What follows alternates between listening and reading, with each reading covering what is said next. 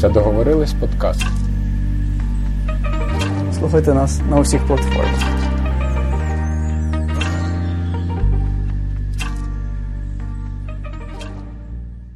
Скоріше за все, треба е, постраждалий, от, напевне. Угу. От, І якщо, типу, ти уявляєш, як знаючи твоє ім'я, от, і твою історію, яку ти можеш щось там сказати, можуть е, знайти якось постраждалого, та тоді не варто е, щось про це говорити. Але ну, я, наприклад, не хай пожер. От. Я, типу, ніколи не. Мені ніколи не було цікаво, типу, викласти щось супер-пупер популярне, щоб у мене там були мільйони скачувань. І тому що ну, такі речі справді вони завдають. Е, мільйони доларів США збитків uh-huh. і тому подібне. Мені це ніколи не було цікаво. От е, я в цьому плані був не хайпожер, а архіваріус. Тобто, е, це ви вже пишете чи що? А, да, да, Ти ти давай закінчуй, е, де буде гарний початок. Хорошо. Я до чого веду? До того, що е, є у піратських платформ одна особливість, яку дуже тяжко забезпечити будь-кому іншому. Це те, що вони е, зберігають унікальний контент. Е, з допомогою піратських засобів ви можете виколупати якісь там оцифровки вінілових записів, які uh-huh. були випущені в Радянському Союзі в 50-х роках, там якогось оркестра імені Майборода, яких більше ніде не існує. просто На на якісь на торрентах, які ще до цих пір існують, можна е, викачати дуже унікальні. Там дискографії цілі просто. Так, да, існував колись один е, піратський портал український, який е, ми не будемо називати, uh-huh. але е, після того, як він закрився, доступ до української озвучки дуже багатьох серіалів, фільмів і тому подібного просто зник. От Ти просто міг там зайти, ввести в пошук назву, вибрати е, цей українську мову і показувати, наприклад, дитині в порушення, звісно, законодавства, от, тобто вчинюючи кримінальний злочин, але після того, як е, це все прикрили. Типу, дітям українців доводиться коротше, ті самі мультики дивитись переважно російською мовою, тому що вони в законному варіанті українською переважно недоступні, тому що українська озвучка, вона піратська була. Отак, котра там була десь піратами викладена на якомусь неіснуючому порталі. Я, здається, зрозумів, за який ти портал говориш. Двохбуквений портал. Да, да, двохбуквений портал. І в кінці UA. От, Тому, якби. Да, не все так е, тут. Просто. Ну, але з однієї сторони, е, зараз з'явилися також українські е, портали, на яких можна подивитися ну, за кошти, але подивитися українське кіно і підтримати їх грошима. І це ніби також непогано. Я... Це це прекрасно. От, І я з певного моменту з певного моменту я перестав користуватись піратським контентом взагалі. От. Ну, може, я типу щось за неуважністю ще й користуюся, але в принципі для мене тепер принцип це те, що якщо я споживаю контент, то я за нього плачу. Тобто е, я не. Можливо, це якось мене обмежує угу. в тому плані, що ну, я все одно собі на тих платформах, які я оплачую, контенту знаходжу достатньо, щоб забити собі весь вільний час. Навіть більше.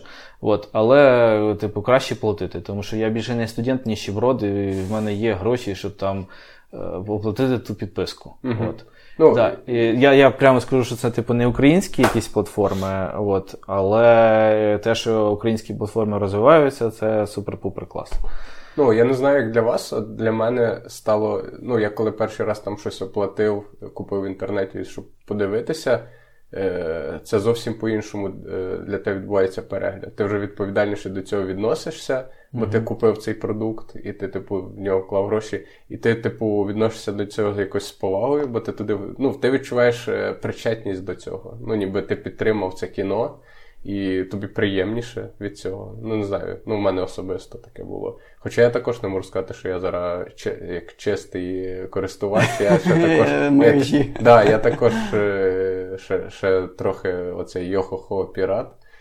І бутилка рома. І бутилка рома, да. Угу. Але але ну, віде... я б хотів також цього позбавитись. Просто не напевно не не всьому поки що я можу. Я не Важко дуже купити там професійну програму там за 100 тисяч і це зумовлює там користуватися якимись там врізаними версіями. Sad but true. Mm-hmm. Так. А в тебе як Міш? А, Мене звати Міша, і це договорились подкаст. А я, а я думав, ми всередині подкасту розпочнемо. Такі, а, здравствуйте. Так, так. От, е, Сьогодні у нас є гість е, Віталій Перегончук. От, е, Ми довго хотіли його заманити в студію, насправді. Я вже не раз Міші казав, давай Віталіка запрос. Давай Да. Віталіка. Хоча я Віталіка особисто до цього не знав, але просто е, він. інтернет нас зближує. Так, да, інтернет нас зближує, і він е, цей слідкував за нашим подкастом, і це було приємно, що є якісь фідбеки, е, на які ми могли орієнтуватися. І я думаю, блін, треба його в студії. Віталій е, е, ф- фронтенд розробник, е, музикант. е, І праве українською. Ну, Віталік, скажи українською. Старший інженер-розробник, отак Ось так. от. Старший Блін, інженер, Віталій, коли мені сказав, це було дуже. Старший інженер-програміст. От я люблю е, цю е, посаду українською А вона в тебе якось записана Круто. в труди. Ні, ну в мене, типу, по в межах компанії написано Senior Software Engineer, але я люблю це українською перекладати, Я тому що це можна перекласти от, без англіцизмів. І е, ти перший е, чішник, кого я зустрів, він сказав українською свою спеціальність. Ну, напрямок роботи.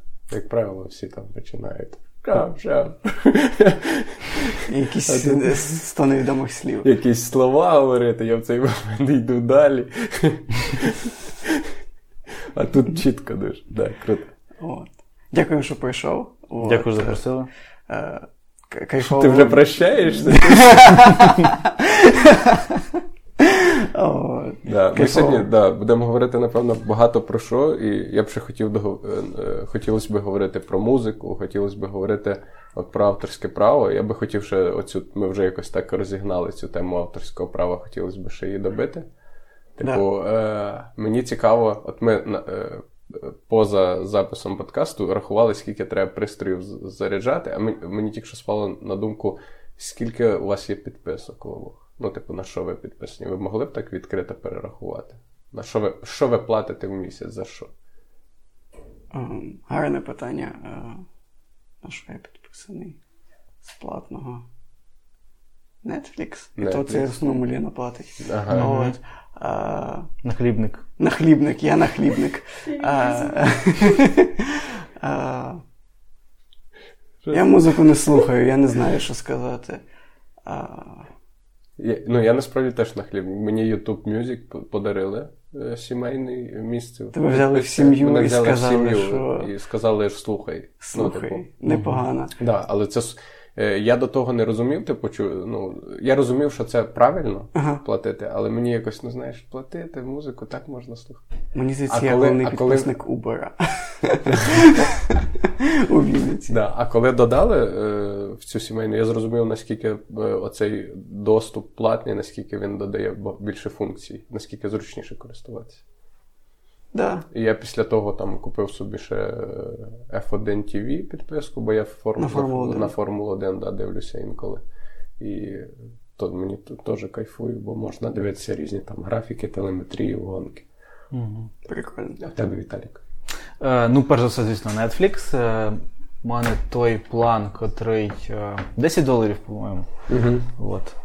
Е, По-друге, тобто це на мене і на мою кохану дружину. Е, Плюс е, YouTube музика е, глючна, але вона мені підходить, тому що у них. е, Ну, по-перше, вона недорога, там всього 90 гривень у мене йде. Угу. От, а по-друге, там можна підключити цілу ораву людей, по-моєму, до шести. Тобто, Шість, да. тобто це е, тато, мама і ще мій молодший брат. От, і, ну і все, напевно. От, Spotify дорогий, і туди не можна включити стільки народу. Там ти, типу, даєш згоду, що нікому не дасиш свій Spotify аккаунт поза своєю, своїм домогосподарством. От, я якось не хочу порушувати їхні правила, тільки крокуючи, вступаючи до їхньої ну, якби, родини спотіфаївців. От, е, по-моєму, це все. І я дуже пориваюсь собі ще YouTube преміум оплатити, бо О, я теж реклама думаю. задовбала. Мене я, так якби, само.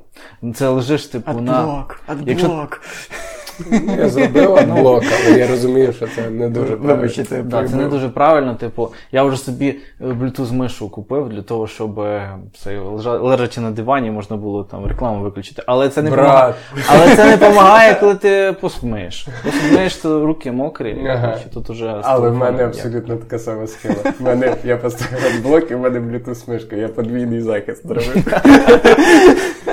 Е, До речі, ти ж музикант, от, е, типу, пишеш музику, от, і мені цікаво, ми там згадували авторське право, чи ти стикався з іншої точки зору?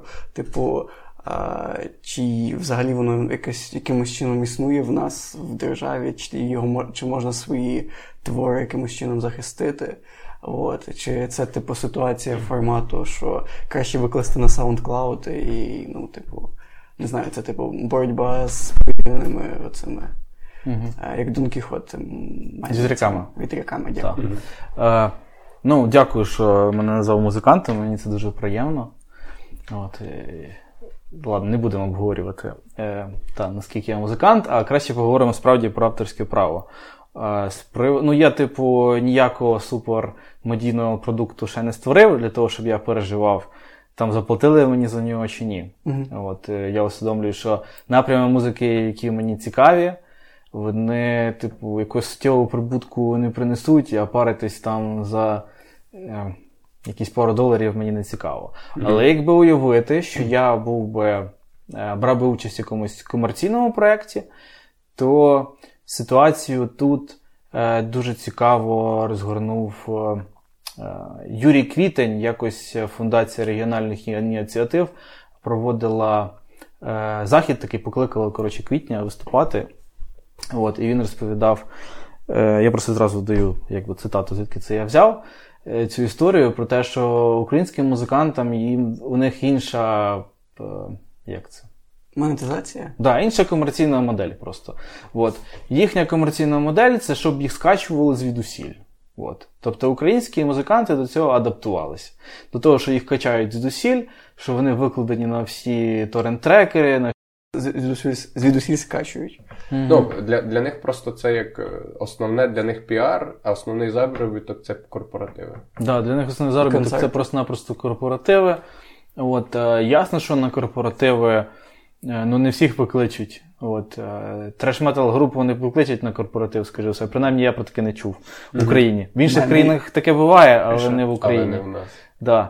Тому якби е, окупні напрями музики от у нас сильно обмежені.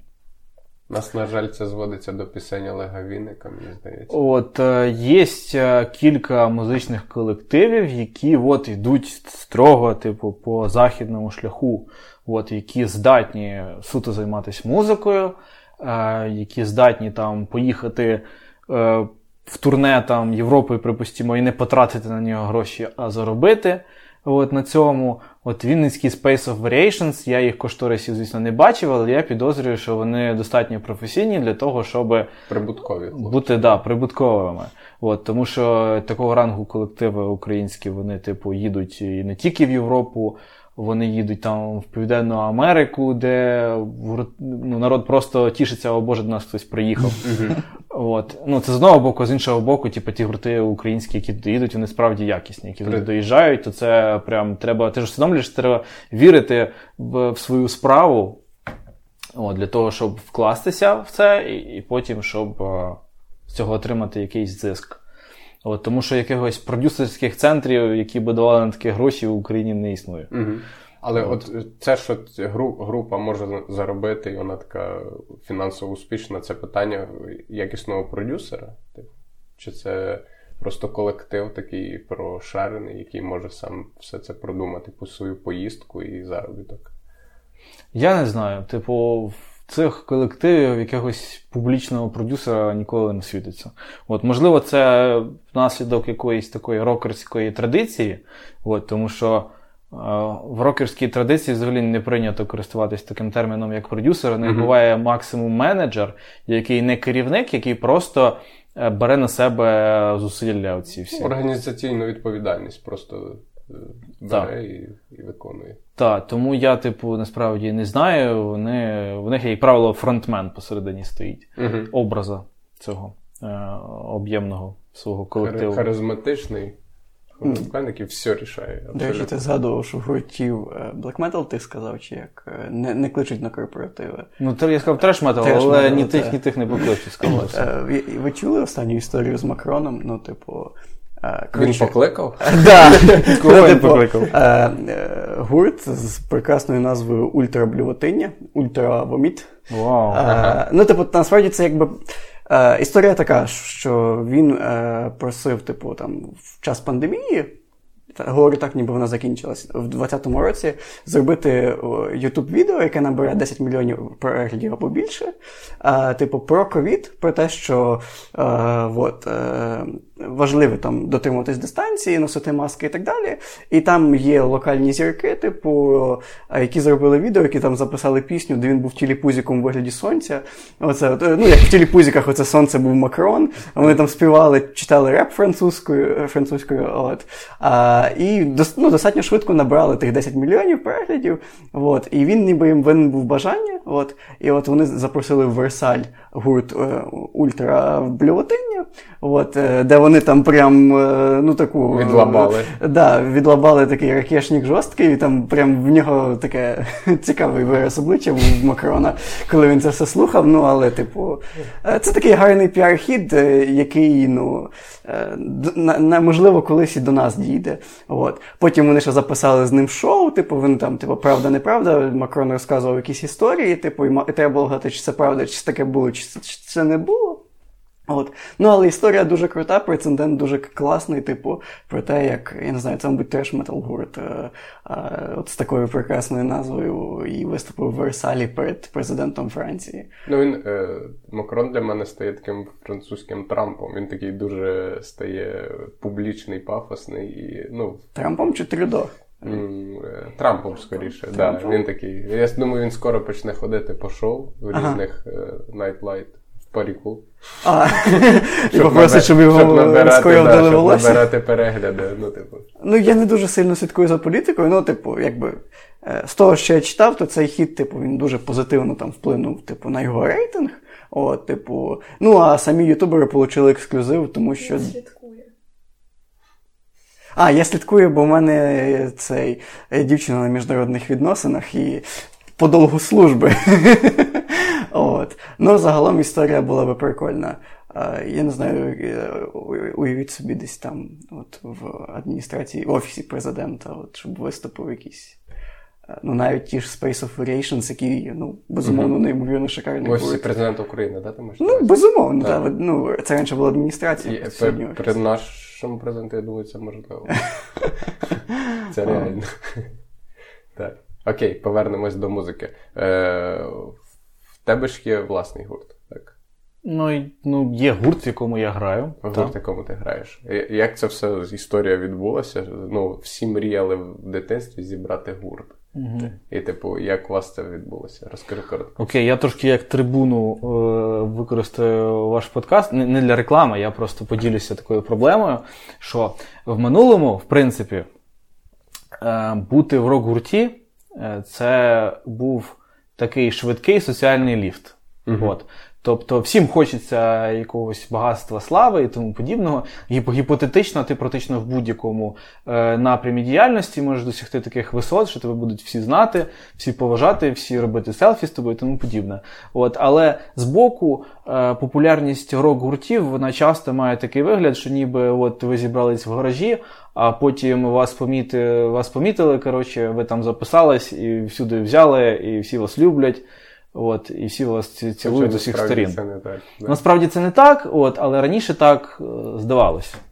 От, Але мені здається, що в сучасному світі є соціальні ліфти ще коротше. От. Тобто, ну, ті самі інстаграмери, які, е, як це кажуть, монетизують своє існування. Угу. Ну, це оцей е, масивний, як це е, не сторітелінг, а як це інстаблогінг. Оце от коли ти заходиш в сторіс, а там їх 40 за за останніх 20 хвилин. От. Сторіз, да? Е, да. Ага. Це от коли в тебе оці сторізи, вони такі от малесенькі-малесенькі на екрані не видно, але їх прям дуже багато. Половина про косметику. Е, ну, я таке рідко бачу. Тобі за таке влетить після подкасту. Такі Режисерка не задавала. Да, тобто це здається, що це легко. Насправді, Міша, ти правильно все кажеш, ти що там теж інвестиції і там теж робота. Тобто ти не можеш розслабитись, тобі потрібно встати вчасно для того, щоб вчасно запустити цю сторю, щоб ті, хто вранці розслабляється в інстаграмі, тебе побачили і тому подібне, і так далі. Ну, Це От. це, це повноцінна робота, ціла система, і ти повинен бути, ну і завжди креативити. Ти повинен же щось створювати. Ти можеш... Тут я нічого не буду казати, тому що я подібне не дивлюся, і я не знаю, типу, як воно у них так виходить, чи вони монетизують своє існування. Я не знаю. Ну, Але якісь... просто да, що через подібні, е, типу, варіанти творчості е, в рок-гурті бути вже не так весело. Я пам'ятаю, був момент, коли всім хотілося бути реперами. Коли кожен, mm-hmm. типу, семикласник міг цей закачати собі біточок на телефончик, от, і на перерві там своїм братанам що-то там начитувати під музику з телефона. От, Я просто колись. Це було таке? У мене таке не було. У мене просто було, що ми з друзями організовували благодійний реп-концерт. От, І ці вінницькі репіра із 7 класу вони мені писали казали, типу, візьміть мене виступити.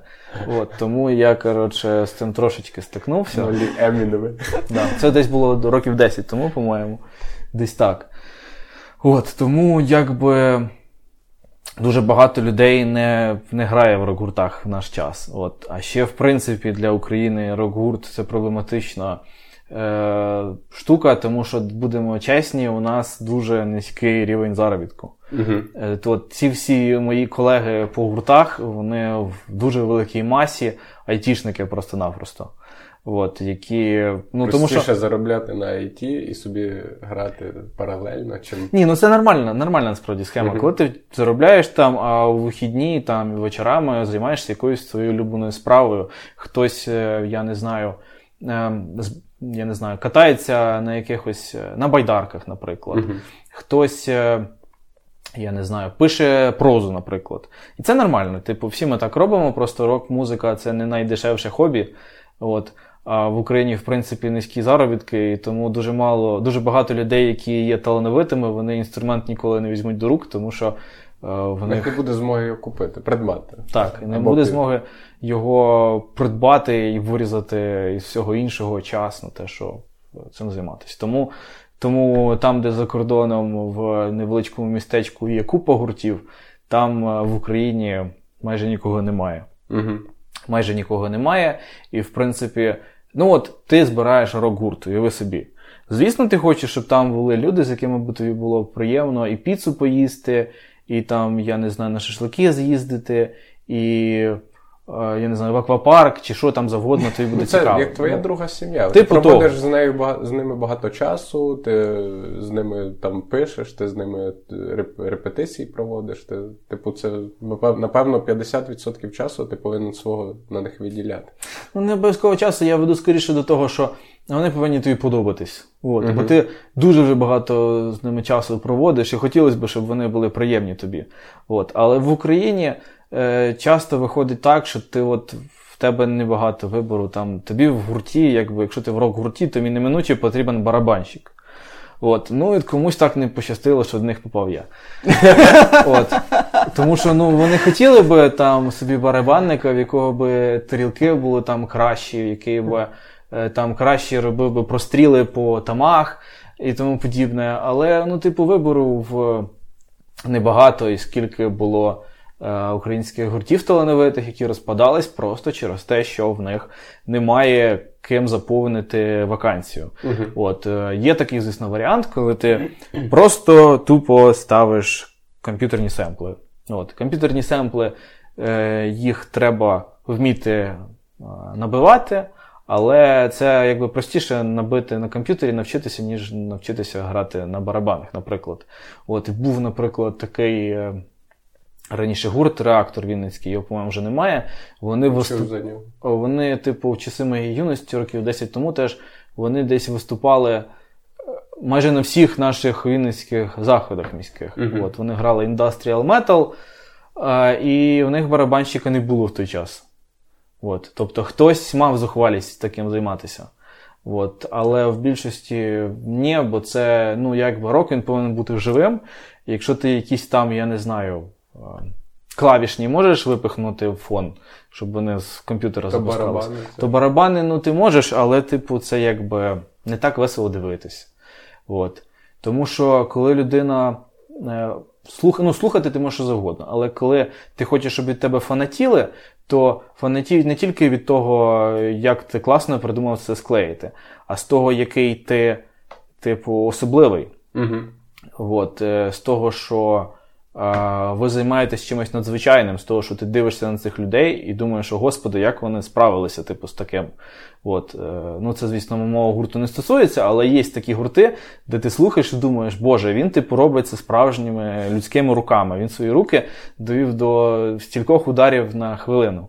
Це кльово, да. Ну і енергія зовсім інша, коли ти перед тобою барабанщик, е, цей, а не, не знаю, комп'ютер там просто Да, якого ти, це, це ж не робот, якого ти бачиш хоча б. Ти нічого не бачиш, там просто барабани максимум пусті стоять на сцені. Ну, бар- барабанщик виходить, це сама така, як правильно сказати, е, Проблемна, проблемна вакансія. вакансія. так? Угу. Та я Ніколи думаю, думав. під час подорожей теж барабанщику найскладніше оце зі 100%. з установкою. Це не скрипку ти запакував і поїхав. Так, е, ну тут проблема якби не в переїздах, а в тому в заняттях. Тобто для того, щоб е, музикант е, хоча б підтримував якийсь більш-менш нормальний рівень, плюс ще й бажано розвивався. Йому ж потрібно грати, ну, я пам'ятаю, здається, якийсь піаніст про це казав, що якщо мені сьогодні буде ліньки позайматися, то е, типа, все нормально. Якщо завтра я не позаймаюся, то це вже почую я, а я три дня не позаймаюся, це вже почують мої слухачі. Угу. От. Цитата. І тому я, на жаль, не пам'ятаю, від кого це. І, Ми, скажімо, ми, від, ми підпишемо це твоє. від Фейсбука, скажімо так. От, неважливо, хто автор, бо це. Да, тому що це якби суть в словах, а не в авторстві.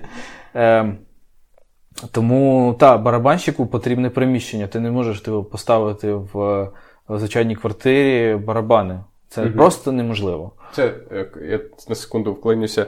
Колись е, я пам'ятаю, коли ну, я, я також е, хотів на чомусь навчитись грати. Я, ну, як стандартно класичний пацан, купив соби за стипендію гітарку акустичну, там Yamaha F310. Оксаня, привіт. Да. Вона її трошки пошкодила. І, коротше, да, і я пам'ятаю, така була фраза серед е, пацанів, що, типу, е, чому мало хто вчиться грати з хлопців на фортепіано, і всі казали: ну, типу, ну це ж логічно, ти фортепіано не можеш підсунути до вікон гуртожитку і там всім компашкою лабати і співати. Мгм. Зато гітарку ти можеш весь час носити з собою. Типу, і це типу зумовлює, що всі ходять на гітарку, а не ходять там на такі, як на барабани, на фортепіано, на інструменти, які є дорогими, якими є громісткими, які ти не можеш з собою возити, пересувати. Так, я як у тебе успіхи з гітарою? та, е, ну, норм, кузнечик, металіка, я освоїв. такий, такий резонанс. Кузнечик Резонанс, Металіка. Резонанс, да. Не в обіду металіка, металіка, просто божий металіка. Коротше, да, все правильно, все правильно. Ти, типу, не маєш де займатися. Тобто я знаю, е, типу, хлопців, які от спеціально орендують собі в якихось. Е, я не знаю, ну, якихось нежитлових коротше, будівлях якісь комори для того, щоб там займатися. Там, де через стіну хтось пиляє метал, а ти собі в навушниках на барабанах займаєшся.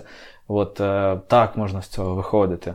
Мгм. От, е, ну, але ви усвідомлюєте, типу, що там, щоб, не дай Бог, щось вкрадуть і тому Ну так. Як, як це в тебе відбувалося? Як це в мене особисто відбувалося? Да, як становлення відбулось барабанщика? Е, Це становлення відбувалося в мене як барабанщика так, що я тоді був е, вокалістом в одному гурті. От. І ми прийшли до того, що ми от-от лишимося без барабанниці. Угу. От, е, там така життєва була ситуація, що була перед нами така загроза, що барабанщика ми не знайдемо просто ніяк.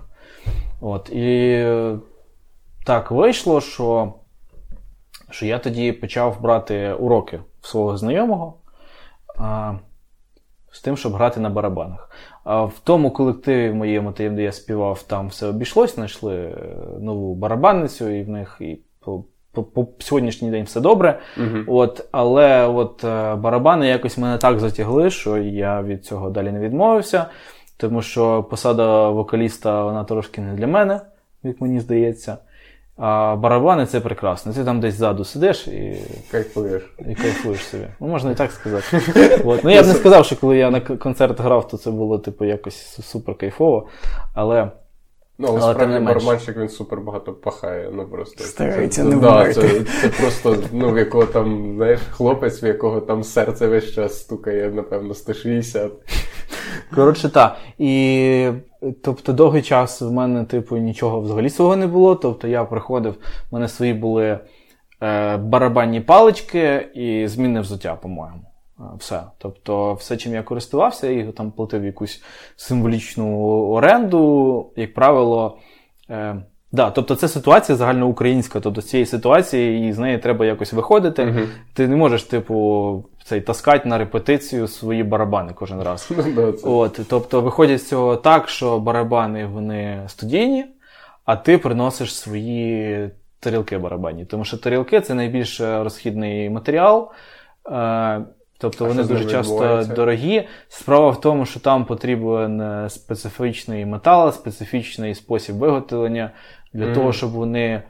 Е, Ну, коротше, звучали, скажімо так. Я фізику цього всього точно не знаю, але це все дуже специфічно, і внаслідок е, цього вони ламаються. Вони просто йдуть тріщинами, вона йде тріщинами, тріщиною, ти її намагаєшся якось там вирізати кусок.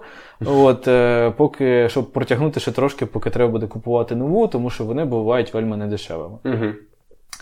От. І, типу, на даний момент вже в мене свій е, якийсь мінімальний набір тарілок є.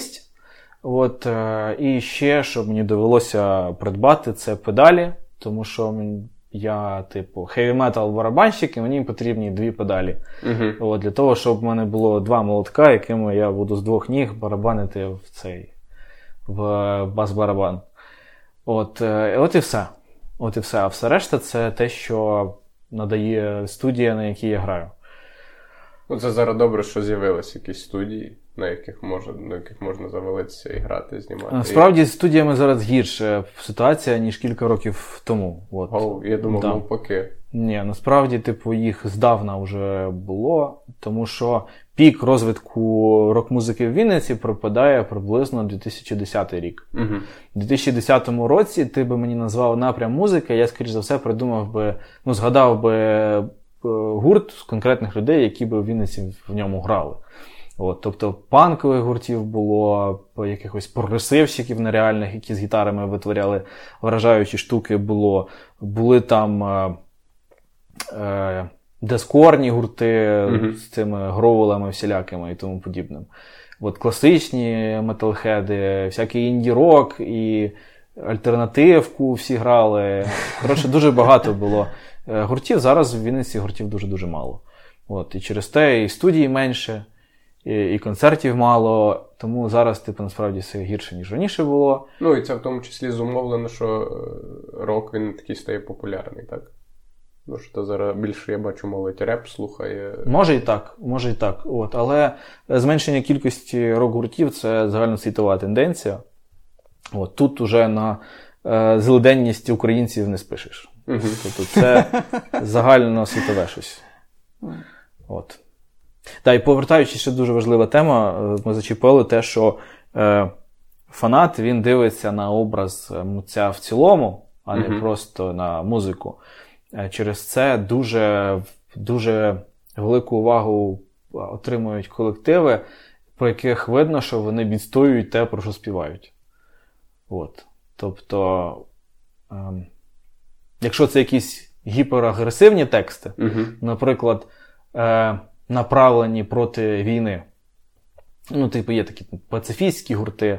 То відповідно за поза сценою ви повинні так само себе поводити, да? Та, тобто е, агітувати, пропагувати і тому подібне. Е, от колись дуже в 93-му році вибухнув популярністю, припустимо, black metal. От, Він вибухнув. Ну, звісно, музика у них теж була і дуже специфічна, цікава, якою можна захопитися. Але основною причиною було те, що це придурки, які не просто е, співають про якийсь е, ідіотизм, а вони ще й роблять те, про що вони співають. Тобто, якщо вони там співають про те, що церква це погано, то вони беруть там е, пальне і беруть сірника і йдуть палять ту церкву там якогось 1133 року побудування. От. Це, звісно, ніде... в Норвегії було. Так, да, це в Норвегії все відбувалося, і типу, був такий вибух популярності у них, тому що. Ого, типу, вони реально такі, це типу не жарт. Не... Це не просто слова пісні, да? Так, це, типу, дії реальні. От, І в панків так само ну, увагу приділяють гурти, які там якісь ліворадикальні позиції просувають на практиці. Uh-huh. От, А якщо ти там просто співаєш, е, це у Megadeth є такі рядки. Е, fight for freedom, fight for anything. От, Тобто співає про е, перепрошую, борись за свободу, Свободу. борись за що попало. От, То це вже не так весело. Uh-huh. Але Megadeth люблять за інше. Megadeth вже суто за музику люблять. Але завоювати фанатську любов є різні способи. Не здається, що це така маркетинг-кампанія. От, е, е, вогняна. От Вона я типу, непогано типу, привертала увагу. Я так, наскільки я розумію, типу, там же ж це все було освічено непогано в газетах. uh От, Ці всі історії. От, І е, тут питання, типу, ну. Е, це це чисто піар, чи це, типу, в тому Чи вони числі... справді так вважають? А, так? Е, не не зовсім тому, типу, а, їх слухають через те, що вони прям відповідають своїм словом, чи через те, що от про них ще й взнала там половина Норвегії, умовно. Угу.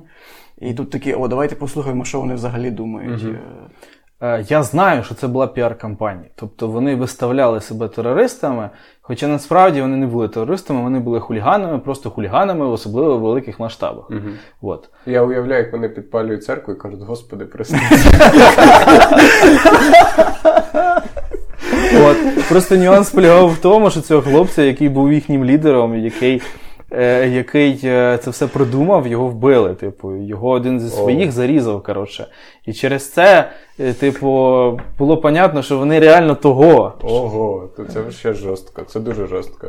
Ну, давай скажемо в противу фазу, типу, що є, е, ти мені зараз підкажеш е, прецедент в історії, коли подали в суд на одного з гуртів про те, що от вони там до суїциду, до вбивства закликають. І був гарний чоловік, який вдів окуляри, вдів костюм, пішов в суд і сказав, що ця пісня, я тут співаю про те, що я не знаю, там я в стоматолога був. Чи там мені да, я пам'ятаю. з горлом от, операцію робили, чи в товаришу. Я нагадаю, Може, нагадаєш да. цю історію? Уточню, так, є такий документальний фільм, цей не, багато в чому не точний. От, Це подорож металіста.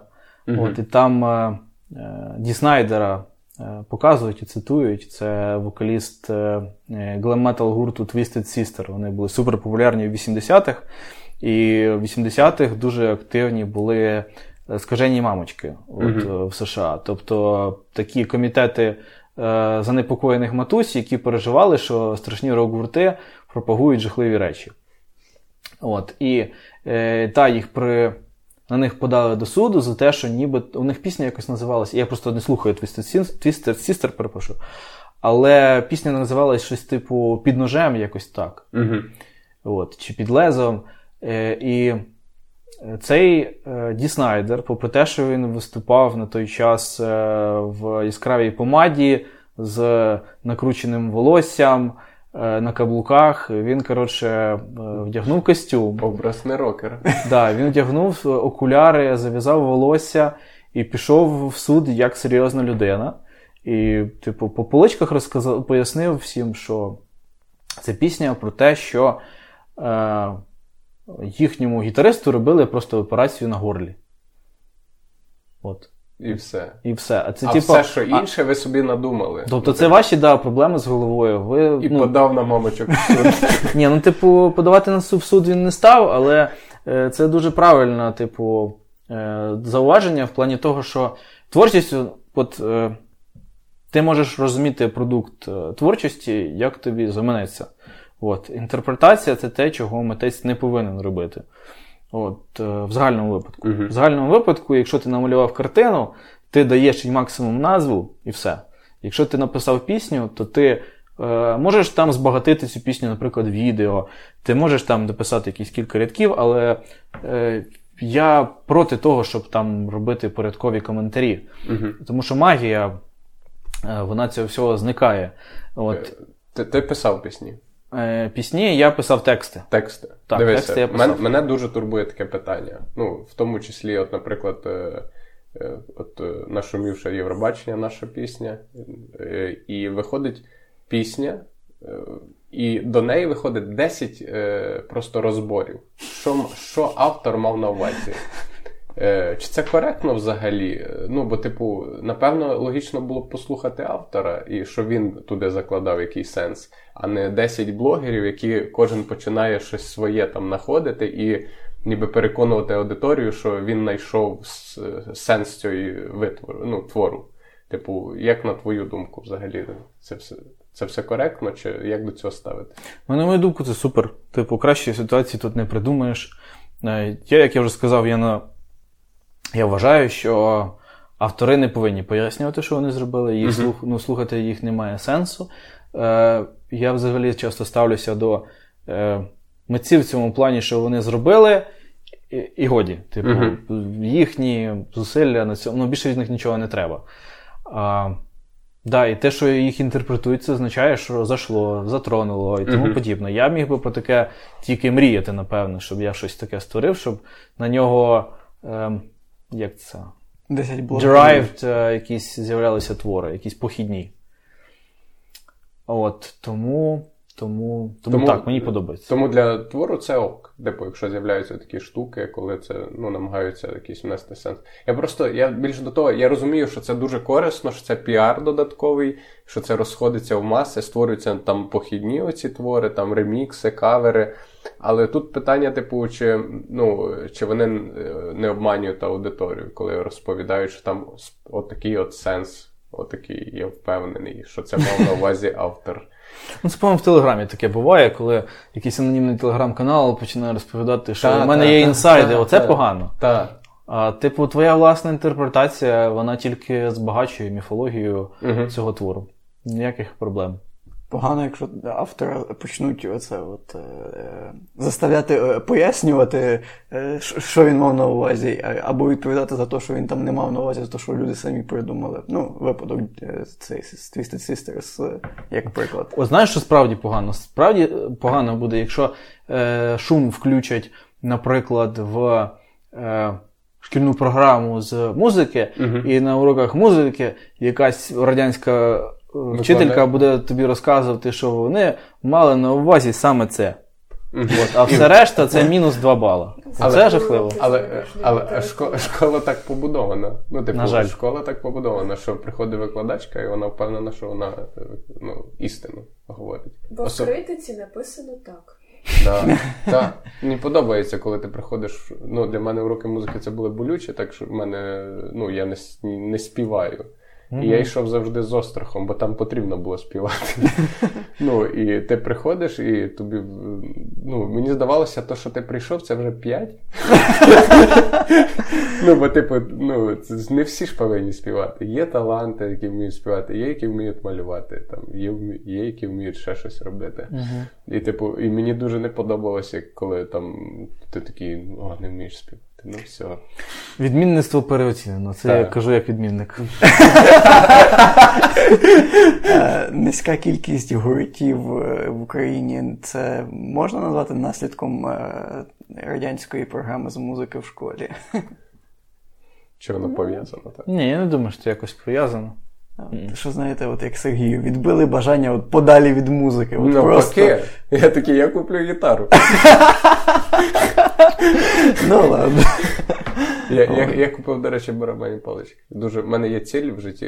Я, ну, це не Зібрати найближче, барабанну е, установку. Ні, ні, по, повчитися грати по, на на барабані. Дуже хочу. Що давно було в школі. Зараз музичне мистецтво, а не музика. Вони вчать композиторів, а не співають. Музичне мистецтво. Оце насправді логічно. Ну, е, Вчити якусь базу, щоб людина, якій це заходить, вона сама тоді знаходить додаткові репетиторів, курси і і реально себе розвиває. А а хтось це повчить базу і скаже: ну прикольно, я знаю композиторів, цього достатньо. Зараз композитори, напрямки, жанри.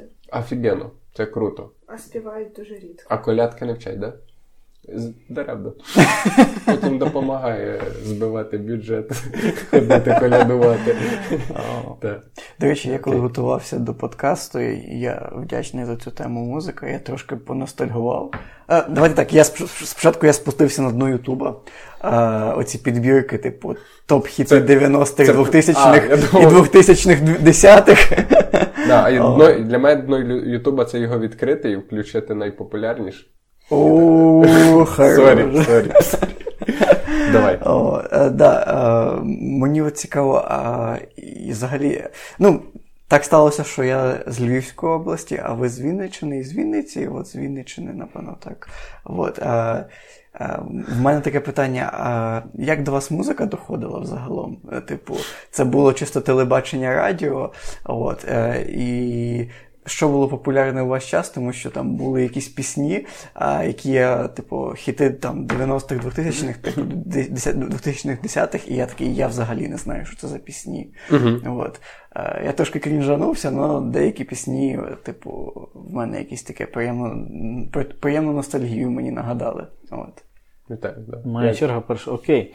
Е, Як до мене прийшла музика? Е, Ну, я здалека почну, буквально кілька слів. Не, не треба про це заглиблюватися, бо ми подкасти не закінчимо сьогодні.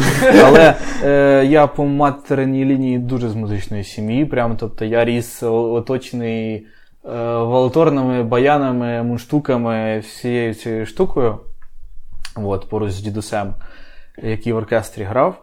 Е, і і, і, і, ну, типу, це ніяк спочатку не впливало на моє життя, але в якийсь момент, по-моєму, мій дядечко своїм татом, тобто з моїм дідусем, з яким я тоді жив, поділився своїм старим комп'ютером непотрібним. Uh-huh. І він прийшов з жорстким диском, і там були, е, напевне, спірачені, хоча ніхто не знає, пісні Лінкін Парк. Перший гурт такий. Там насправді було багато всякого незрозумілого. Там були якісь Chemical Brothers, там були е, Міша Круг, чи як його там? Мих... Міхаїл Круг, по-моєму, да? Да, Коротше, купа альбомів, напевно, всі... рокер. Не той стан. От, тому я, типу, в свої, скільки це 13 років мені було, наслухався дуже багато дивної музики. От, Але Лінкін Парк вони зайшли якось найбільше. От, Для мене це було вражаюче.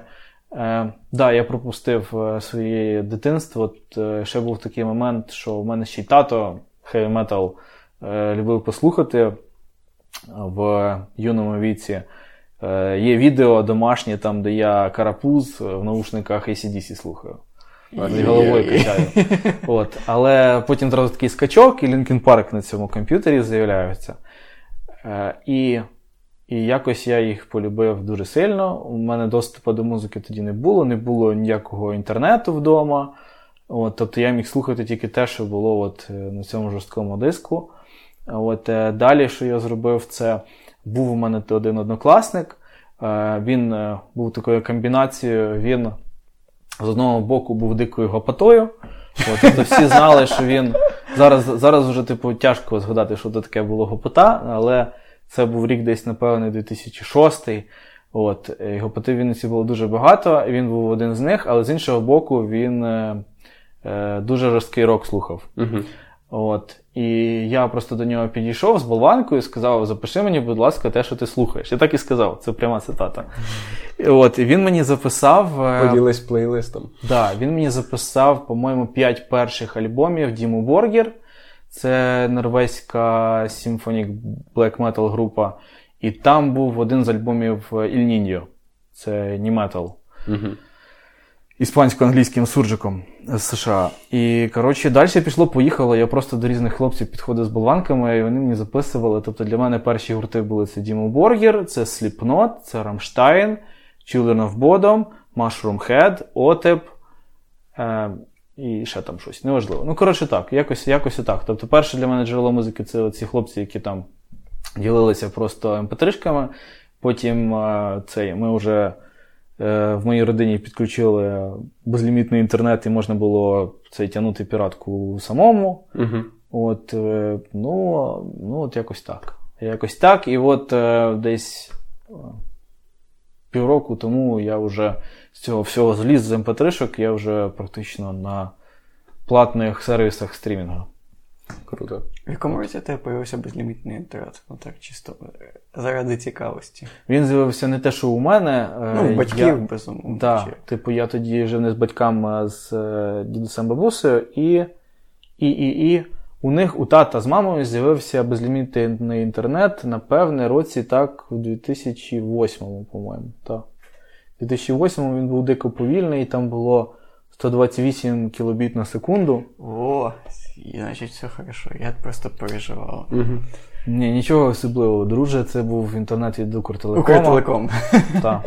А телефон перестав працювати? Чи це вже все-таки було по сучаснішій мережі? Це було посучасніше. Спочатку був dial-up, звісно, dial-up. Робити не потрібно було. Так, в моїх е, е, цей, в мого дідуся одного, наприклад, був е, dial-up, то там було 32 кілобіти на секунду, напевно. Там була, типу, мені казали, старіша телефонна мережа, а у тата з мамою було 54 кілобіти на секунду. Це був той dial-up, коли телефон не працює, да. От. А потім, типу, я пам'ятаю, нам подзвонили з Укртелекому і сказали, ви так багато на інтернет тратите, може ви нормальний інтернет собі підключите нарешті. Да. От, бо Вони прям таким тоном такі. Я не знаю, це- Може, ви підключите вже нормальний телефон? Це то мама казала, що типу, так сказали. Тоді просто соцмережі вже входили в е, використання в Україні, і Мгм. на це багато йшло трафіка і часу. Ну слухай, я думаю, ти застав. Типа, ну, це dial-up, це у мене перша асоціація, це коли ти там е, просто пишеш там, не знаю, Google, чи не знаю, тоді чомусь був популярний в мене в селі Rambler. Рамблер, І ти пишеш Rambler, йдеш в кухню, там бутерброд, всі діла, вертаєшся, і він догружається. Через три роки. Через 5 хвилин типу, сторінка підгружається, або коли ти там натискаєш на якесь зображення автомобіля, і ти такий, ну, небо є. Через хвилини дві, Півдня. може, подивимось. Півдня, і ми побачимо автомобіль. Да, Блін, це- прикольно, бо ти розповів от Linkin Park, і в мене знайомство з музикою було також через Linkin Park. Це перше. Ну, я до того слухав якісь окремі треки, і це е, в дитинстві то це було пов'язано з, ну, з безпосередньо з батьками, бо в них був е, муз... маяк, цей центр такий е, офігенний музикальний на той час. І великі тут колонки. сидимо. І великі колонки, да, і е, це, це батька була техніка. Вона десь ще є, напевно. І, е, і в нього був програвач вінілових пластинок. Я вінілові пластинки собі позабирав, і в нього там від також від е, такої радянської, там е, Висоцького до там до е, закордону, і там якісь там е, треки е, якихось закордонних. Пам'ятаю, французька виконавиця, я не не можу згадати. Е, Ні, ні, ні, ні. Якась там, там інша. Лара Фабіан. Напевно, так. Да. Можливо, можливо, так, пластинки. Я їх ти поз- меломан. Так, я... Третьої не було. Галочка, галочка, галочка. Напевно, так. Ну, і, ну, але при цьому були там на кас... кас... касети. Ну, в основному маяк, касету втикаєш, слухаєш, крутиш олівцем, перемотуєш і погнав. Яблуки на снігу, і все. А потім е, у мене друг з Одеси, і е, ми, типу, він на рік старший, але ми їздили до них на море, і він дуже підсів на різний рок, Рамштайн, там Металіка, гітарка музикальний центр. Ми могли там ну, півночі музику слухати, просто валятися на дивані, там якийсь рамштайнчик, в нього не виключався в кімнаті. І от е, мені здається, що я в нього почув Linkin Park, і мені просто так зайшов цей гурт. І я пам'ятаю, що я їх вже слухав залпом. Що я вже коли поступив е, в університет, ну, в мене перші креслення, які я робив, це там е, ночою це були зроблені під альбоми Linkin Park. Там, знаєш, типу, Ого, Да, ого. да, тому для мене це така, такий гурт. Коли випилився Ченстер Беннінгтон, я так трохи грустив. грустив. І, да, а, ну, а потім якось само воно почалось. Чомусь да, мені більше заходила така альтернатива, рок якийсь такого, типу там старих це Bonfire, напевно, такий мені навіть подобався німецький гурт. Там щось такого більш е, сучасного, це Nothing But Thieves я слухав також, і ну, такі гурти. То, так. А в тебе? А, Як і, у мене і, і схоже, і ні. Перше, те, що Лінкін Парк мене теж е, нам видається десь дитячим спогадом, таким теплим, е, гарячим, таким сильним. От. А не схоже те, тому що ніхто з вас не сказав, як вони сиділи біля радіо чи біля музичного центру з диктофоном на телефоні і записували 30 секунд приспіву улюбленої пісні. Я записував. Дивіться, одразу коротка історія, яка відбулася в Одесі. У мене був телефон тоді на Sony Ericsson W200. І там, там тоді був тільки їх порт, блютуза не було. О, да. Я почув пісню, я дивився, я, я тоді дуже цікавився баскетболом, навіть потім на змагання їздив від школи. І була така українська пер- програма про українську е, баскетбольну лігу, як п'ята чверть.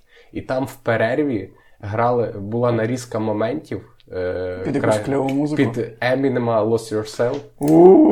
І мені я не знав тоді цю пісню. Мені так вона сподобалась. І я почув її на касеті, відповідно, в, в друга в Одесі, і я сидів просто. Е, ну, You had one shot, one про, opportunity. просто да, на диктофон її біля колоночки, я її всю записував, і потім з цим жахливим репінням її слухав в наушниках. Да, дуже класно, що ти згадав Емінема, якраз хотів теж ставити те, що да, в ті часи, коли от я заходив в музику, Емінем це було просто щось неймовірне. Типу, всі повально його слухали. Я ніколи не розумів, на що це слухати, але Real такий Slim Я тільки що зрозумів, що це єдиний репер, якого я слухав. Ну, я чись реп, мені, реп мені не заходив. А у вас 50 Cent не був А, ну, популярним? ну там один трек, знаєш, типу, все. Емінем він прям слухався. Да, щось таке. Ти не договорив між. А, ну да, ну типу, ви, ви всі якісь оце та от мажори, от, от, от. Того, що у, у мене в дитинстві, ну, типу, це був М1, напевно, там згодом М2, от як джерело музики, ну і радіо, типу, там вдома був музичний центр, от якісь касети були, ну там були якісь, типу, або пісні не мого стилю, а якісь більше батьківські, от, е, і там оце от. Не можу згадати, хоча якісь пісні, типу, е, десь вони грають на фоні. От, ну, типу, да, у мене моє дитинство, мені чомусь музика, це от, е, як я сижу оце от біля цього, е, біля радіо, біля музичного центру, біля колонки, і я от чекаю того, що десь зараз має бути разом нас багато, нас не подолати. А, ти запишешся, да? Ну, це, це був якийсь 2004 рік, який я себе ще трошки пам'ятаю. Е, мені було 8, це було дуже популярно. От. Е, Хоча це єдина пісня Гринджол. Гринджол це гурт був, от, який от, е, е, типу, я чомусь. Іменно цей спогад в мене є, хоча я ніколи не фанатів від гурту. От. Е, Віталік, е, я в Телеграмі підписаний аж на, на один музичний паблік, і це непізнаний простір. Це твій паблік про музику. Я Вот. перед подкастом підписався. Дякую. О, е, плюс один підписник. Да, я раджу да, підписуватися. А, на, на правах автора е, музичного каналу розкажи, як відрізняти музичні стилі. Я в Блеку, він для мене такий. Взагалі, для мене взагалі е, музика ділиться на поп, а реп я ще можу відрізнити. І, і, і багато років. Типу, є там, ну, типу, альтернатива, я знаю, що це там, не знаю, сот, що це там якісь е, пілоти, це Іван Панець, це альтернатива. От щось таке, от. Скоріше інді-рок. А, ні, це інді, так. Да. Або не дуже рок, але інді. Так, да, це інді, да, от, от, от, от так я розбираюся в жанрах. А, є якийсь алгоритм, як зрозуміти, е, хто перед тобою грає. Ну так, А, для людей, які розрізняють рок, реп і попса. Да, для яких є три жанри в світі, ну там і класика, умовно, чотири. Ну, класика. А, ну, да, давайте спочатку проговоримо, що це не рок, реп, попса, є ще електронна музика, е, яка буває танцювальною і не танцювальною. Є ще джаз, є е, е, фольки. Ні, не фольк, правильно сказати. Англійською фольк це називають те, що ми називаємо. Ні, ні, фольк. Те, що англійською, те, що ми називаємо фольк, це більше етно, а у них фольк це. Е, ну, коротше, під акустичну гітару, це скоріше у них фольк. Тобто є е, да, автори-пісенники, є да, етномузика і дуже-дуже багато всякого різного, тому не все так просто тут. А як її відрізняти? Ну, я як е, програміст гіпотетично припускаю, що якесь інженерне вирішення цієї проблеми існує. Мій здогад, що воно лежить десь в напрямі штучного інтелекту, десь там е, нейрон... штучні нейронні мережі гіпотетично здатні розрізнити, якщо їх правильно навчити, якщо їх їм дати правильну експертну позицію, правильно. Правильну цей, вибірку. Да, правильно вибір, правильно розробити критерії, по яким е, визначати, з чого складається музичний трек, то гіпотетично можна створити такий штучний інтелект, який буде казати, якого напряму ця музика, і бажано в процентах. Угу. Тому що не все ж так просто там. Все зазвичай намішано. А як без штучного інтелекту? Без штучного інтелекту якось інтуїтивно я розумію, але давайте скажімо, що напрями джазу я не розрізняю. uh От. Напрями електронної музики, хоча вони дуже різні, здавалось би, я їх теж не розрізняю, бо це треба наслухатись добряче. От, е- І дуже часто ще й складнощів додає те, що два музичних напрями можуть звучати дуже схоже, але різниця полягатиме в тому, що у них естетика різна. Угу.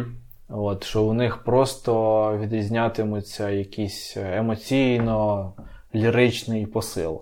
От, наприклад, пост-блек метал можна переплутати із яким-небудь е, атмосферним Real Screamo, От, Хоча, ну, типу, ти на них подивишся на фотки. Ти їх, типу, розрізнеш дуже жорстко, тому що перші будуть явно, скоріш за все, металхедами, напевне, uh можна понадіятися, а другі будуть схожі на емо-хлопців. От. Але музично і в перших, і в других буде бластбіт, тобто луплення всіма руками водночас uh на барабанах. І в тих і в других буде тремоло, тобто, коли. Як це пояснити, коли одні ті самі струни отак от смикають монотонно. От, е, І в тих, і в перших і в других буде історичний крик у вигляді вокалу. От, Але е, в перших це буде мати якийсь е, такий медитативний посил, от, якийсь такий більш, е, який вводитиме в транс, а в других буде емоційний посил, який тебе буде рвати на шматки. От, І Типу, це все дуже складно, насправді. Як їх ділити, я не можу. Е, це типу, узагальнити не вийде. Тобто є є структурно, як це відігрується, типу, ну можна так, і є, ну і емоційно ти ще відчуваєш. Ну, типу, їхній посил, то, то також можна так е, розрізнити. Так. Тобто можна типу казати, можна взяти два музичні напрями і говорити, чим вони відрізняються. uh От, Якщо ми будемо говорити, наприклад, от ми згадали треш метал, припустимо, і блек метал. Другий як це правильно сказати?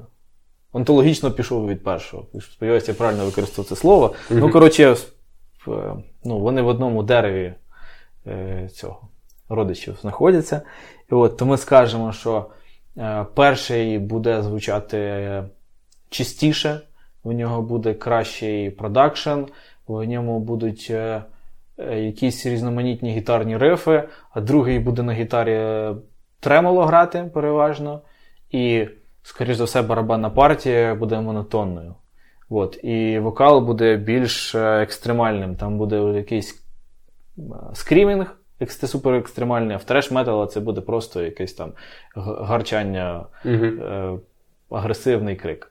От. Гіпотетично, отак от якось можна пояснити, чим вони відрізняються. От. Але це тільки от ти візьмеш два і і порівнюєш. А Глобально це Я думаю, глобально складно. це дуже важко. Ти сказав про дерево, що там один стиль від від, від, нього може інший утворитися.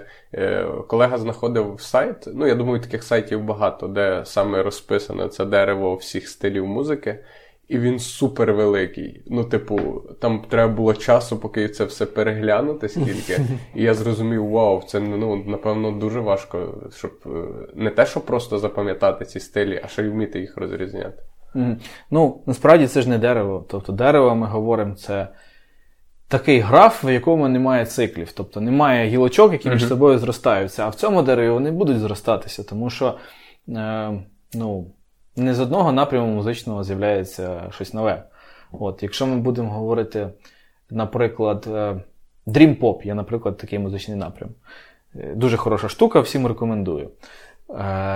Е, то він, наприклад, з'явився, звісно, з інді-попа, тобто незалежної поп-музики, а з іншого боку, він з'явився з шугейза. Шугейз це такий е, напрям, який походить від експериментального гаражного року, від шумового року, де е, упор творчості полягає в гітарних ефектах. От, Мгм. Тобто дуже багато е, інструментів е, апаратних, а може і програмних, які спотворюють гітарний звук.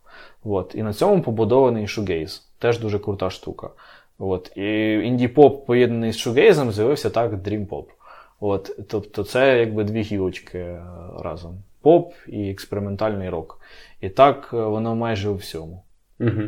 Блін, круто. Цікаво розібратися в цьому. Тепер. О, я надіюсь, я не один, який, типу, слухає і думає, що таке шугейс? Знаєш, типу. А... Я, я зрозумів, що не наскільки я далекий від е, сфери музики. От.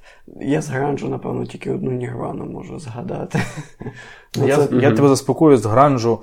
Я чув, напевне, тільки одну Нірвану і може українська димна суміш. От. Це теж гранж. От. Да. Тому гранж це не показник. Не переживай. Бачиш, заспокойся, Міша. Да, дякую. А, ти говорив, що ти архіваріус, типу, збираєш от, от музику і загалом. От, а можеш назвати там е, сучасного щось е, кльового, що тобі сподобалось? От, або може якусь музику з твого плейлиста, от, щось цікаве. От. А, так. З приводу щось сучасне. Дайте подумати. Ну, взагалі, з останніх гуртів е, дуже мало і чогось е, цікавого з'являється. От, тому що я, я це більше надаю, надаю зараз перевагу тому, щоб послухати щось старе переважно. От, але тому що в рок-музиці е, щось нове вважається, якщо воно після 2010 року е, з'явилось, то це вваж- вваж- вважається якийсь новий гурт. Дуже сильно новий. От. Ем, так. В, репі це якщо він появився до менше місяця тому, так? Ну, ну, якщо він вистрілив менше місяця тому, то так. То він новий. От, а в е, рок-музиці треба подумати. Із того, що після 2010-го, і прям мені сподобалось.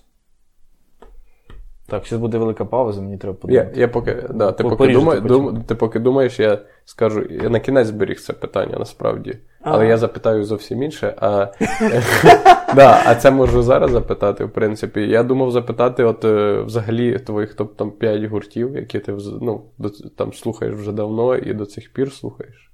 Я думаю, що будеш ще слухати далі. Які би ти от 5 виділив. Мені Окей, то, то, то мені спочатку на що відповідати? А на що простіше, якщо ти готовий на це відповісти? Да, відповісти на те, що я люблю багато років і прослуховую, на це простіше відповісти. Ну це по-любому буде Бурзум. Це той хлопець, який вбив отого хлопця спочатку цей спочатку нашого подкаста.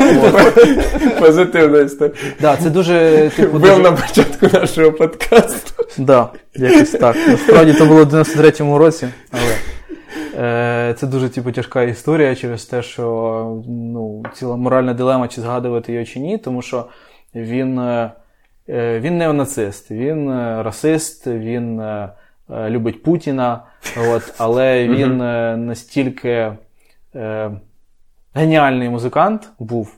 Що ти готовий йому це простити? що я ну, типу, не можу відмовитись просто від того, щоб слухати його музику. От, настільки це прекрасно. Все, що він записав до виходу з тюрми, це супер. в тюрмі сидів. Ну, він же вбивство логічно. вчинив. От, і він потім ще три роки виходили альбоми, які він записав е, на волі. А потім в тюрмі він ще записав два альбоми е, ембієнта, похмурого ембієнта, які я теж дуже люблю. Дивись, у мене є така штука, що я коли слухаю щось, дізнаюся про, ну, наприклад, про соліста якусь інформацію, умовно кажучи, що е, ну, він не дуже хороша людина. На мене на деякі мені інколи важко абстрагуватися, типу, від цього. І слухати, типу, тільки як музику, і не думати, що, що це написав маніяк, умовно кажучи, не Мгм. будемо без, там, без прізвищ. Типу, в тебе такого не, немає? Ти абстрагуєшся від цього? Ти можеш? Я не знаю, я просто не можу коротше, відмовитися від цієї музики. Вона, типу, так е, цей. Якби мене захоплює, що я не можу потім це не переслухати. Бо він, типу, унікальний і Угу. не виходить без цього. От, Я, я розумію, про який гурт ти говориш. От, на щастя, він не в не в колі моїх інтересів. Mm-hmm. Ну, я я не, я, в принципі, я не акцентуюсь на якомусь гуртові, але можу приклад навести, наприклад, той самий, бо ми згадували про це е, особливий для, для нас всіх груп Linkin Park.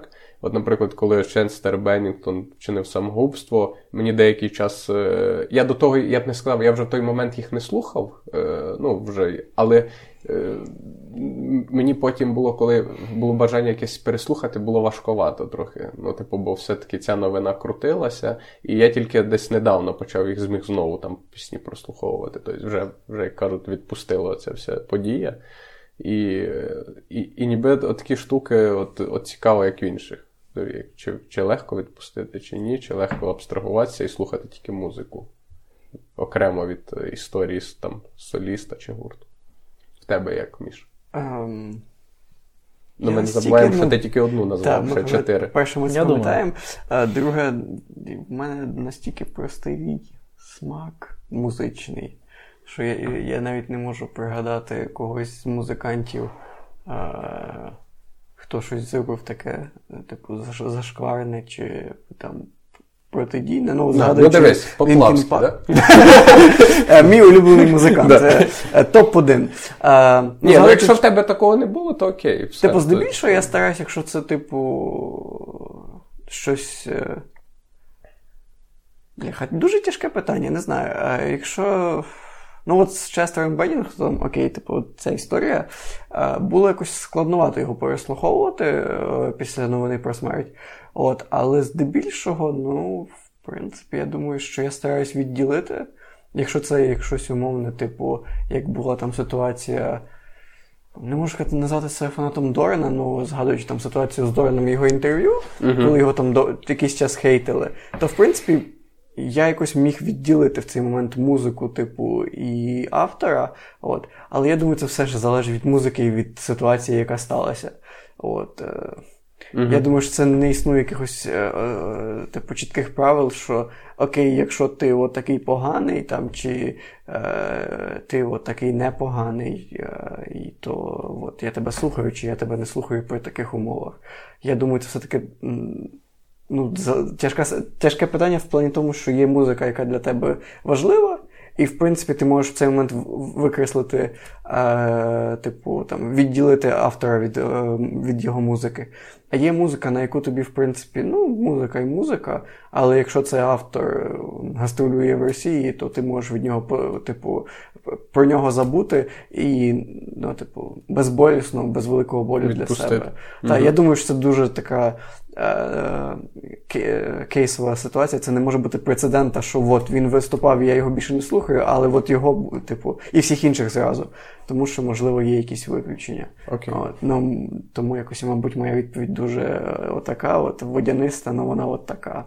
Надіюсь, ви попитайтесь поняття. От, е, Надіюсь, ви зрозуміли. І простіть. Окей, другий. Е, почекай секундочку. Да, Дуже класний критерій, і що я не пробачаю гуртам, це російське громадянство. Я, типу, в певний момент просто припинив слухати будь-кого з Росії.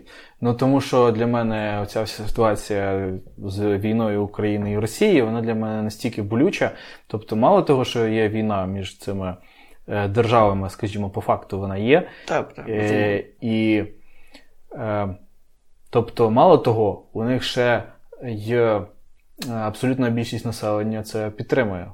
От. Тобто їхню державну політику підтримують. Тобто там ті соціологічні дослідження, е, про які я бачив, які, наприклад, ну, вони мали зухвалість там малювати Путіну, у політиці Путіна підтримку якусь там на рівні 55%. Тобто, це е, Путін би образився, я думаю, якби uh-huh. йому таке сказали в обличчя. Але при цьому більшість людей, навіть тих, які не підтримують Путіна, вони все одно дуже раді, що Крим е, цей було анексовано. От, Тому для мене, типу, Росія дуже легко відмовитися від Росії, тому що в Росії в полі моїх музичних інтересів практично нічого унікального не створено. uh От, Там, е, як і в Україні, дуже багато якісних е, гуртів, і було, і напевне є, але я їх не слухаю. Тобто музика не може бути поза політикою, в твоєму розумінні? Ні, не може. Ну, як мінімум, в цьому питанні, яке супер важливе, супер болюче, не може. От. І якщо це просто, типу, якісь там погляди, то це одне. А якщо я конкретно знаю, що вони платять податки, і ці податки потім йдуть на танки і патрони, то я собі не можу цього Угу. дозволити. От. Ну і взагалі для мене це було великою травмою, тому що в мене було там і друзів в Росії, і, типу, я один з був з перших, хто кричав про те, що всі народи сестри і тому подібне. От. Але виявилося, що не всі.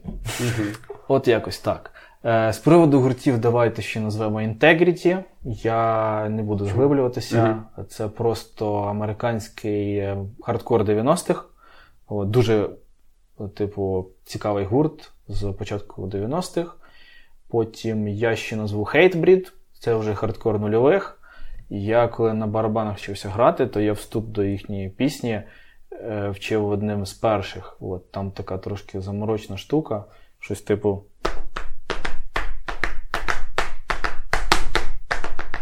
Щось типу такого. Мгм. І типу для мене це для непідготовлених рук це було щось дуже складне, і я з них почав, тому що вони класні. Бо ти їх обожнював просто, да? Е, ну, обожнював, не обожнював, але я до них повертаюся якось так. От, давайте ще назвемо Linkin Park все-таки.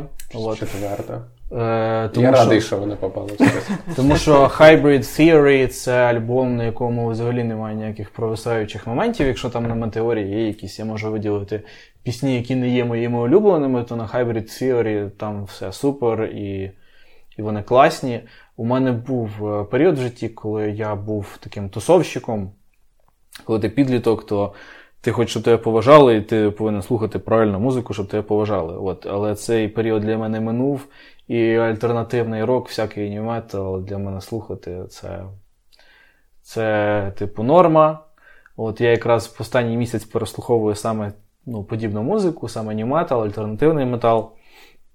От, і Linkin Park е, досі це перлина серед їх списку.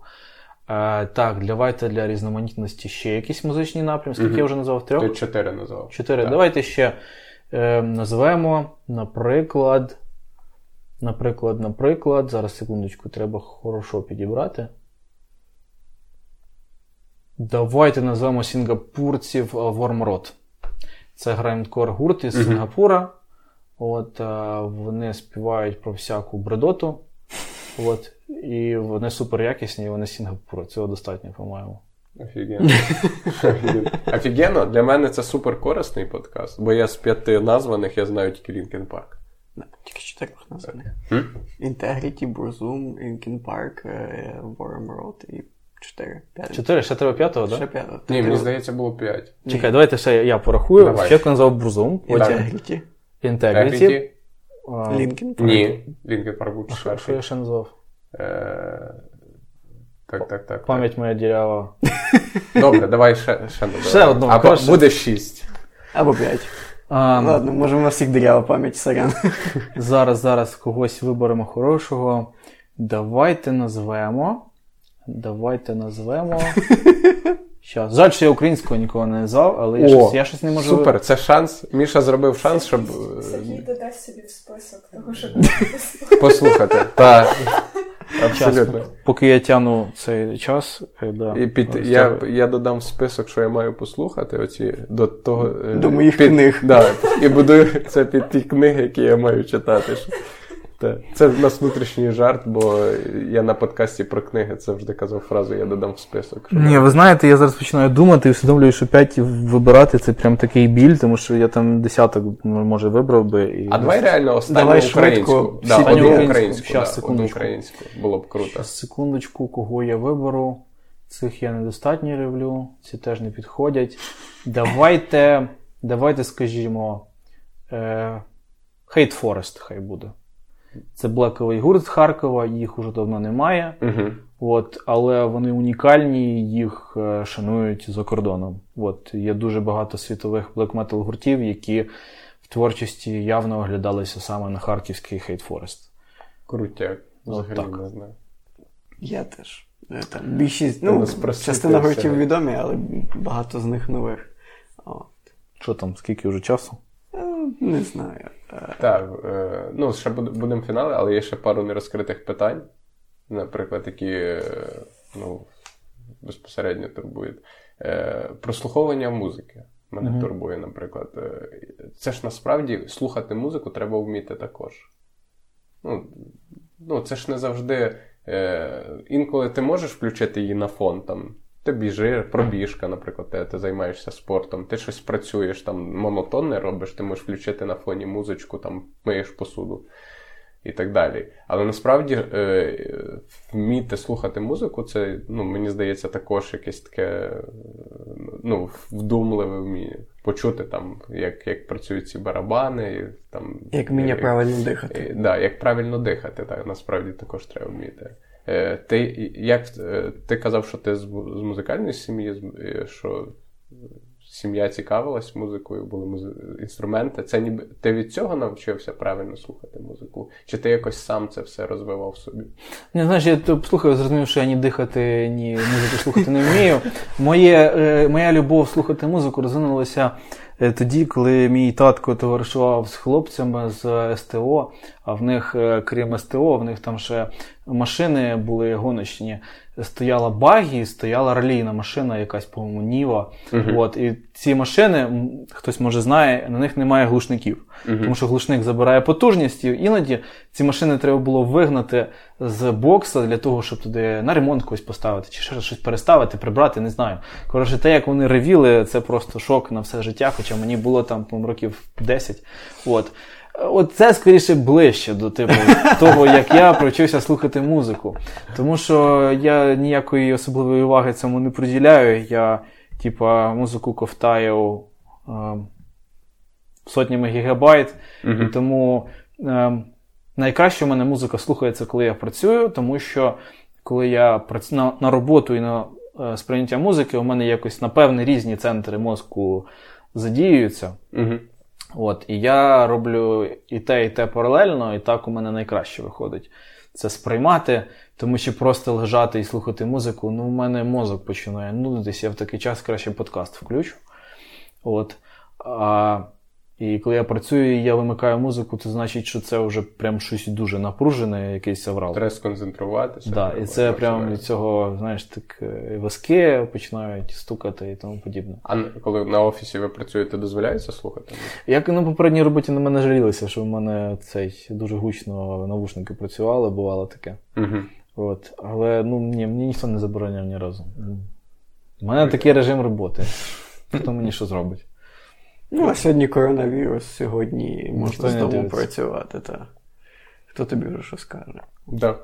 Окей, добре, тоді будемо фіналитися. Да. Дякую, да. що прийшов. Да, Дякую, що прийшов. І останнє моє питання. А! Е, ну, ми вперед скажемо, договорились. Договорились. Да. І, і останнє питання. І останнє питання. Рок живий.